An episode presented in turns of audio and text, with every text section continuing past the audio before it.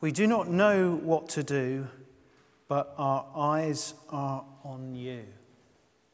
That's what they say in that situation of facing these threats and not quite knowing what's going to happen. We do not know what to do, Lord, but our eyes are on you. What might that look like? Do you ever get an email uh, or a, letter from somebody and it ends with the, in the, the actual letter or email, they're, they're asking you to do something, and then there's a phrase at the end of it. Apparently, this is a phrase that really, really gets on people's nerves. okay? The phrase is this after they've asked you to do something, they then sign off by saying, Thank you in advance. Apparently, that's a phrase that we really don't like very much. And the reason why we don't like it very much is because it's, it's loaded. It, sounds, it can sound presumptuous. And um, it puts the recipient under some pressure. It's kind of hard to say no to what's being asked. Uh, it demands something of a yes. And um, I was reading about this. Apparently, there are some, some suggestions are made as to alternatives that can be used in that situation. An alternative could be um, Do you think you'll have time to do this for me? Or uh, I appreciate your help in this situation. But that phrase, thank you in advance, can be a phrase that can really, really get people's backs up. My apologies if I've ever signed off an email like that. Question is in this situation, we've got the people of God who are surrounded by enemies and they're about to be obliterated. And their response is to start giving thanks to God. To march into that situation where, humanly speaking, it looks like they're about to all be killed. and they give thanks to God for the victory that they believe He is going to give them. They give thanks to God in advance in anticipation that they are going to be saved from death. Is there a sense in which it seems to have all the signs of a thank you in advance? what I want to suggest is that there's something really important eh, about faith and thanksgiving that actually does involve that sort of prayer, that sort of dynamic, but not in a presumptuous kind of way. But rather, there's something about that that has something really important eh, when it comes to Christian hope and Christian expectation. So let's just unpack this over these next few minutes. Is what might that mean? To dare to give thanks to God before we are actually aware of how He's going to resolve a given situation.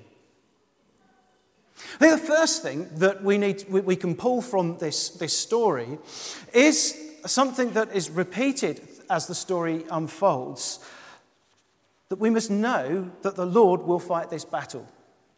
That's what they're told. They're told the Lord will fight this battle. They, they don't quite know how it's going to happen. As it unfolds, it turns out that the enemies just turn against each other and wipe each other out. But they don't know that at this point. They're simply told to have faith that the situation that they are facing right now does not belong to them. The pressure is not something that they need to feel themselves because it is God's battle. Now, we've got to perhaps be really careful where we, where, how we handle that kind of idea when it comes to faith, facing our daily battles, whatever they may be. That this is not yours to fight, God's going to fight it for you. It's important that we understand that what we're not talking about here is some kind of passive spirituality where we just remove ourselves from anything and we just hand it over to God and say, well, it's got nothing to do with me. God's just going to sort it out. Back in the 1970s, there was a Brazilian goalkeeper who was a Christian. And he used to be quite visible in the way he would pray before matches. He didn't uh, pray before he came out onto the field. He would actually get out into the field, get into the goal, uh, uh, uh get be- um, between the, the, po- the goalposts, and get down on his knees, close his eyes, look upwards, and pray for everyone in the stadium to see. One particular occasion, because everybody knew he did this, and um, one particular occasion, I can't remember what team it was that they were playing, but they were, um, they were wised up to it and they thought, here's an opportunity. So the match started, and this guy was still down on his knees with his eyes closed, praying. And somebody from the halfway line decided to chance a shot. And the ball went straight into the net. That's not the kind of image that we're talking about when it comes to handing everything over to God. It's not about closing our eyes and removing ourselves from the situation. When it comes to, to, to, to engage, when, when it comes to handing something over to God, that's actually a very active thing. It takes a huge amount of courage to let go of control. It's not about giving up, but it is about giving over to God. And we read in verse 17 of that passage, um, God says to the people, Look, take your position and stand still. Tomorrow go out against them. In other words, they're being called to, to go into this situation to take their position, but that position is one of handing over to God. That might seem quite a challenging thing to do, because it is. It takes a huge amount of courage to let go of control and not to give up, but to give it over to God. I'm going to share with you a story which is, um, I'll be honest with you, it's quite a weird one. and I was in two minds as to whether to use it this morning because it can seem so removed from perhaps everyday experience, including my own, that I was thinking, does it connect? But I think, it, I think, it, I think it's quite an important story, so I'm going to share it with you. It, it happened about um, 30 years ago uh, when I was a student. And I was involved with the Christian Union.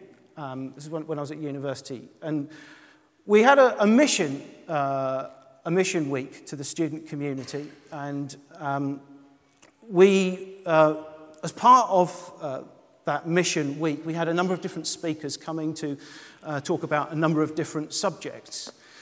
And we had one particular um, person that drew quite a lot of attention um, because of her story, because she was previously uh, a witch, and uh, she was quite a prominent witch, and she had an experience of Christ.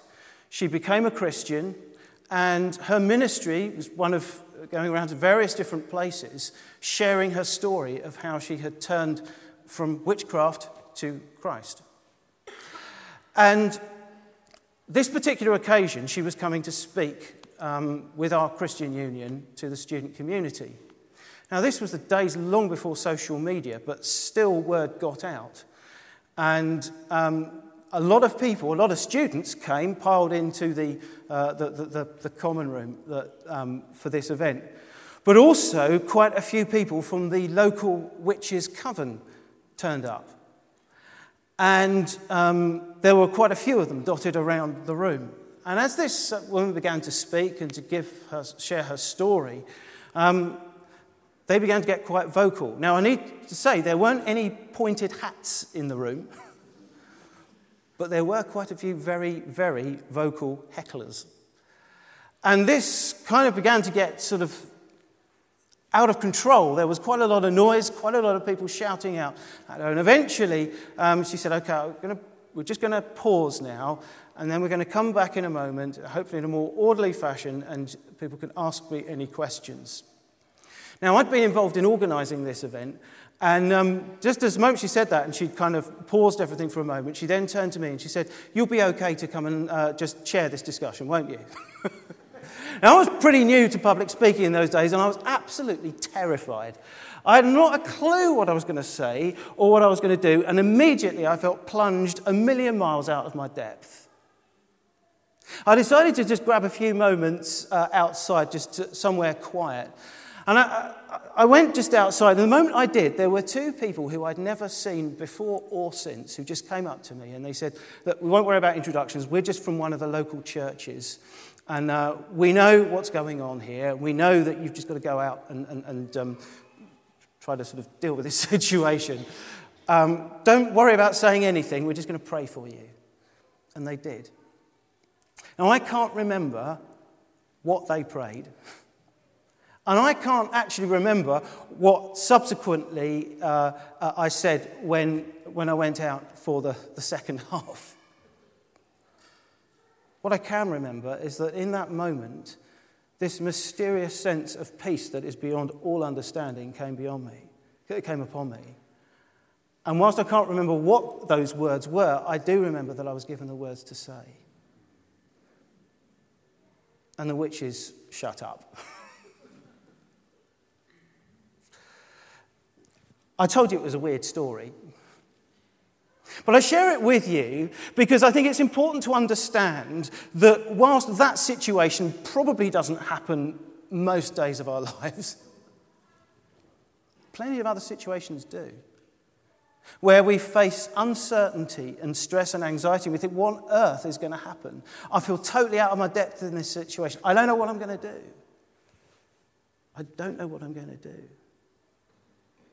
And we need to be reminded in those situations and hold close to this promise that those battles that we face when we trust in Jesus are not ours, they're His. Now, that doesn't mean to say that we step back in some passive recipient way and do nothing. The very opposite. But it does mean a letting go of control in a way that perhaps is much easier to say than it is to do, but nevertheless is something that we need to do.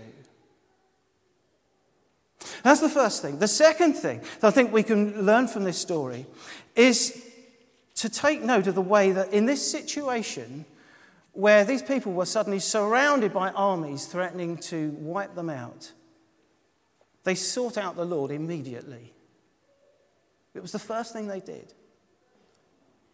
Now, that's important because it generally tends to be the last thing that we do. Prayer we tend to think of as the last resort rather than the first one.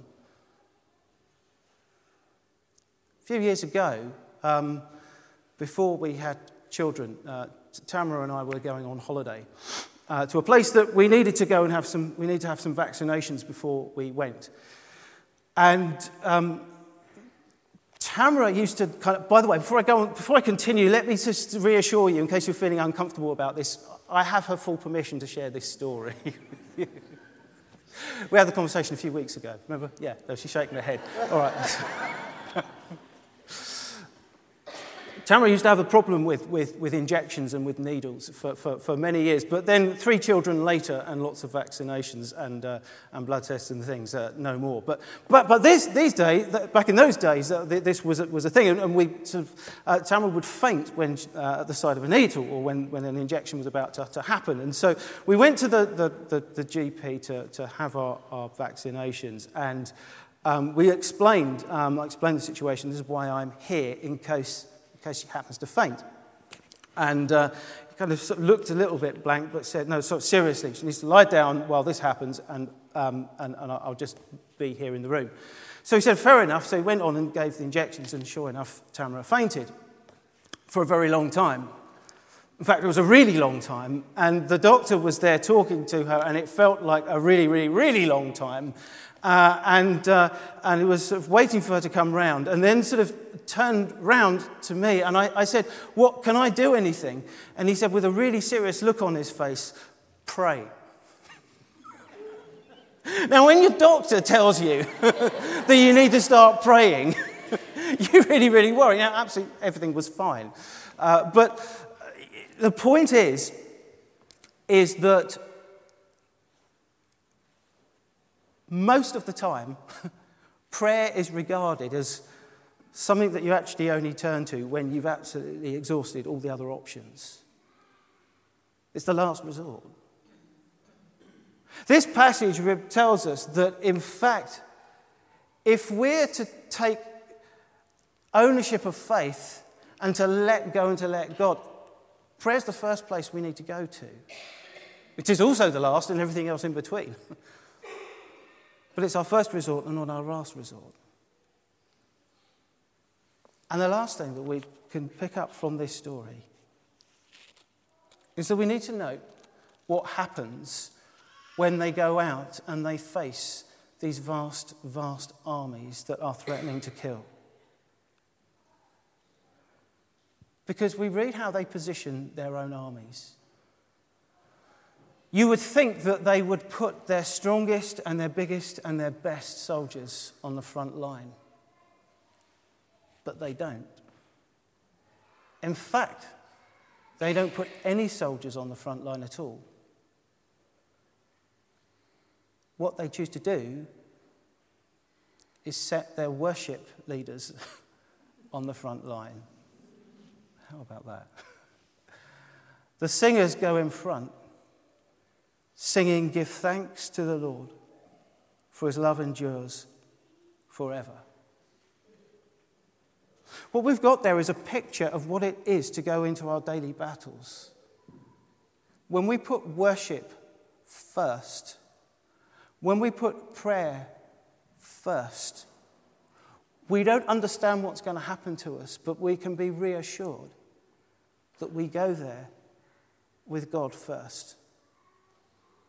And that's his promise. That though we do know, know what is going to happen, he's there and he will fight those battles.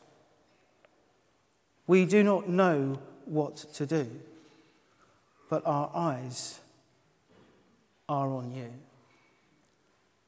Let's fix our eyes onto Jesus.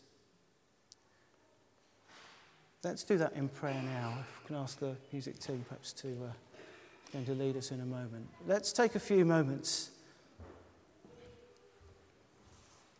as we come before God in prayer and as we perhaps think of whatever battles we may be facing, whatever that might look like, whatever it is, whatever it means.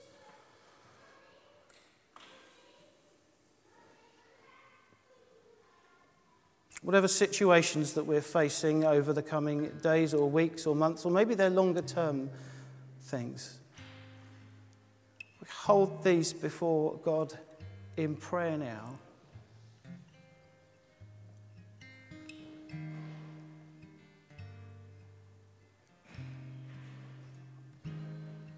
We ask that He would give us that deeper reassurance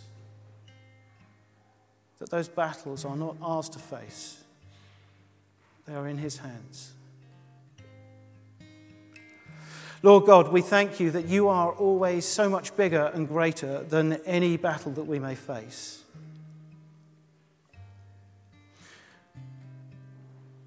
Forgive us for those times when prayer and worship becomes the point of last resort rather than the first place that we go.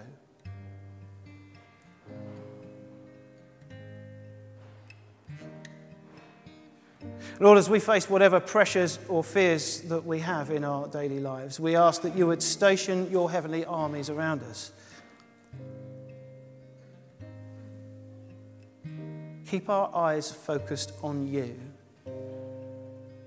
Help us to trust you and to know that the battle belongs to you. And to dare to give thanks in advance. So, Lord, we thank you that you are sovereign. We thank you that you know our future even when we don't. Help us to trust.